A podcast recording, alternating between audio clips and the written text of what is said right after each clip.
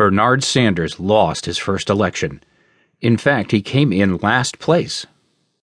He ran a campaign that failed to connect with moderate voters. His ideas seemed too far out there.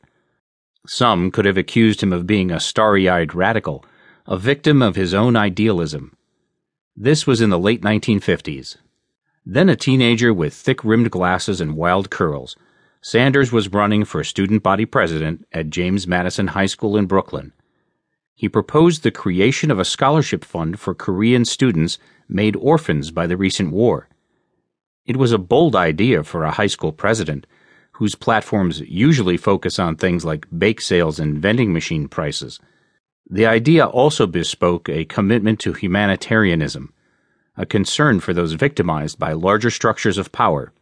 The students, however, were not compelled by such lofty idealism. Sanders finished third in a three way race. Years later, in 1972, Sanders was nominated as a candidate for the United States Senate by Vermont's homegrown anti war outfit, the Liberty Union Party. Again, Sanders placed third in a three way contest. He won only 2% of the votes cast. That same year, he ran for governor and lost spectacularly with 1% of the vote. Two years later, Sanders took another stab at a Senate campaign and managed to double his previous support to 4% of the vote. Still, he came in third out of three, losing to a Vermont state's attorney, Patrick Leahy. In 1976, Sanders ran a second time for governor against an esteemed Republican businessman and walked away with only 6% of the vote. Four failed campaigns in four years. It was not that Sanders had too few ideas about government. If anything, he had too many so much as it was that he lacked political experience. He was a gadfly, someone who spoke provocatively about corruption and elites, who detailed far reaching proposals dealing with universal health care and free education. Coarsened by politics, however, voters felt that this radical could never make it far in Washington, even if what he said appealed to them. Their sense of realism outweighed the pull of idealism.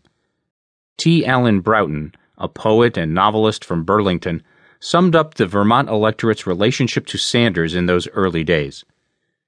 He was sort of a wise fool, but he always turned out to be the reason why you watched those televised debates, which were otherwise so boring. You knew he'd never win the election, but he was never dull. Defeat, more so than victory, has defined the political identity of Bernie Sanders. Defeat validated the core message of his campaign that from all sides the American middle class was under siege by entrenched elites. Defeat symbolized the urgency of the situation, the necessity of daring ideas. Defeat added to the mystique of an unheeded prophet confronting the interests of multinational corporations and the military industrial complex.